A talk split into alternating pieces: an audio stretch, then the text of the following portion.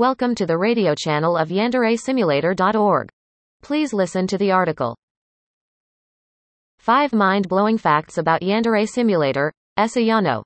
Ayano, the protagonist of Yandere Simulator, is a character that has captivated gamers around the world. She's a mysterious schoolgirl with a dark past, a hidden agenda and a clear goal. To win the heart of her senpai and eliminate any rivals who stand in her way. While she may appear to be a normal high school student on the surface, there are many mind-blowing facts about her that you may not know. Here are five of the most mind-blowing facts about Ayano that you need to know. How Ayano's creepy stalker tendencies inspired Yandere Simulator.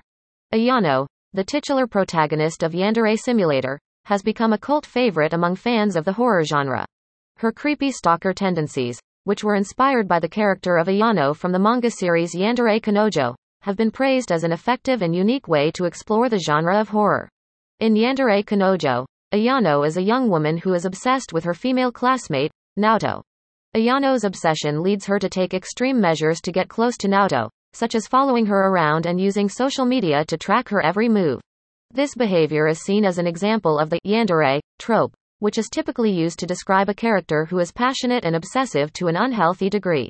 Yandere Simulator, created by developer Yandere Dev, takes Ayano's behavior to a whole new level.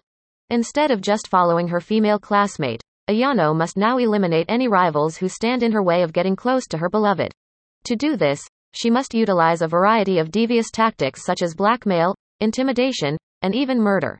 The game's unique blend of horror and dark comedy has resonated with fans. The game's premise of an obsessed stalker has been praised as a creative way to explore the horror genre.